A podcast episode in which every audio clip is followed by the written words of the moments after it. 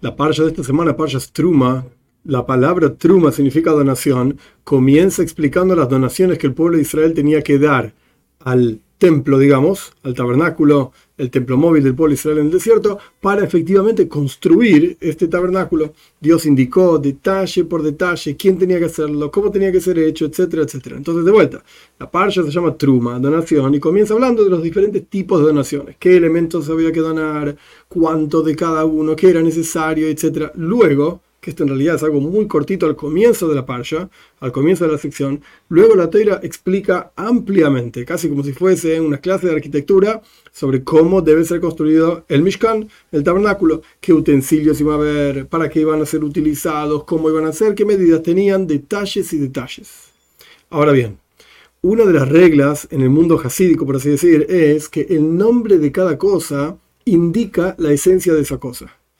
De hecho, las letras que componen una determinada palabra en la lengua santa tienen una energía determinada. Cuando se combinan esas letras, forman una palabra, que esa palabra es el nombre de esa cosa. Eso, esas energías sumadas de cada letra, formando una palabra, más la energía de la palabra, etc., le dan fuerza a esa cosa. Ahora bien, lo mismo se aplica a la parsha. Si la parsha, la sección entera, se llama truma, donación, esa es la traducción, entonces aparentemente toda la parsha, todos los asuntos de la sección tienen que ver con esa palabra, con donación. Pero del tema donaciones solamente se habla al comienzo de la parsha. El resto no tiene nada que ver con donaciones, tiene que ver con construcción, con quién, cómo, cuánto, etc. Entonces, ¿por qué la parsha se llama truma? Aparentemente la parsha, en lugar de llamarse donación, debería llamarse hagan un templo para mí. Ok, hagan un templo para mí. ¿Cómo se hace? Junta plata y construir esto, esto, esto y aquello. Pero la parsha se llama truma, donación. ¿Por qué? Para entender esto, tenemos que entender la diferencia básica que hay entre Parshas Israel, donde Dios entrega la Torah, en el momento en que Dios entrega la Torah residió sobre el monte Sinai la tuya, la santidad divina. De hecho, estaba prohibido acercarse al monte Sinai, prohibido tocar el lugar, el que tocaba el lugar se moría. La, la revelación divina era tan profunda, tan elevada, etcétera, que era algo sobrecogedor. Incluso en el texto mismo dice que el policía se fue para atrás, temblaban, tenían miedo, no entendían, rayos, truenos, humeante el monte, etc. Esto fue el momento de la entrega de la Torah. Es decir, un movimiento de arriba hacia abajo. Dios apareció en el monte Sinai, como dice el texto mismo, Sinai, bajó Dios sobre el monte Sinai y se reveló y bla bla bla. El momento que Dios se retiró, ¡pum! Toda esa santidad, todo ese movimiento, todo ese humo y qué sé yo, desapareció. Esto es lo que ocurre cuando Dios, por así decir, Él decide revelarse, Él se aparece, por así decir, y genera un ruido y un lío terrible, pero el mundo, por así decir, no está preparado para recibir toda esa santidad en el momento en que Dios se revela de arriba hacia abajo, porque él decidió, el mundo está totalmente confundido, en el momento que se retira esa revelación divina por motivación propia divina, ¡pum!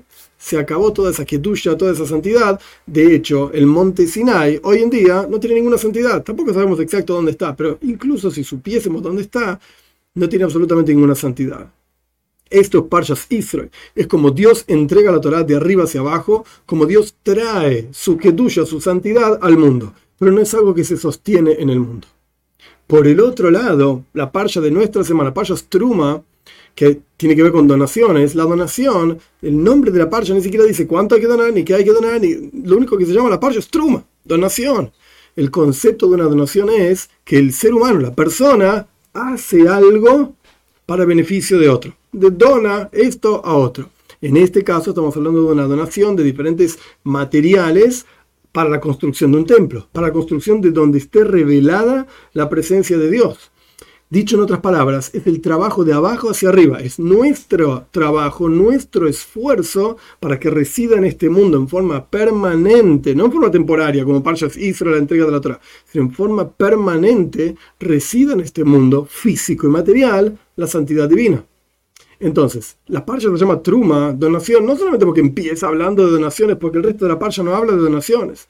El resto de la sección habla de cómo construir y qué construir. La parsha se llama Truma porque esto representa nuestro trabajo, nuestro aporte a la creación. Y de hecho, nuestros sabios dicen que cuando una persona se comporta según la voluntad de Dios, cada uno de nosotros nos volvemos socios de Dios en la creación, hacemos de todo este mundo una morada para él. Y este es todo el concepto justamente de la paja de esta semana del Mishkan, del tabernáculo, del templo en Jerusalén hacer residir, revelar la presencia de Dios incluso aquí abajo en este mundo físico y material. ¿Cuándo lo vamos a ver con nuestros ojos?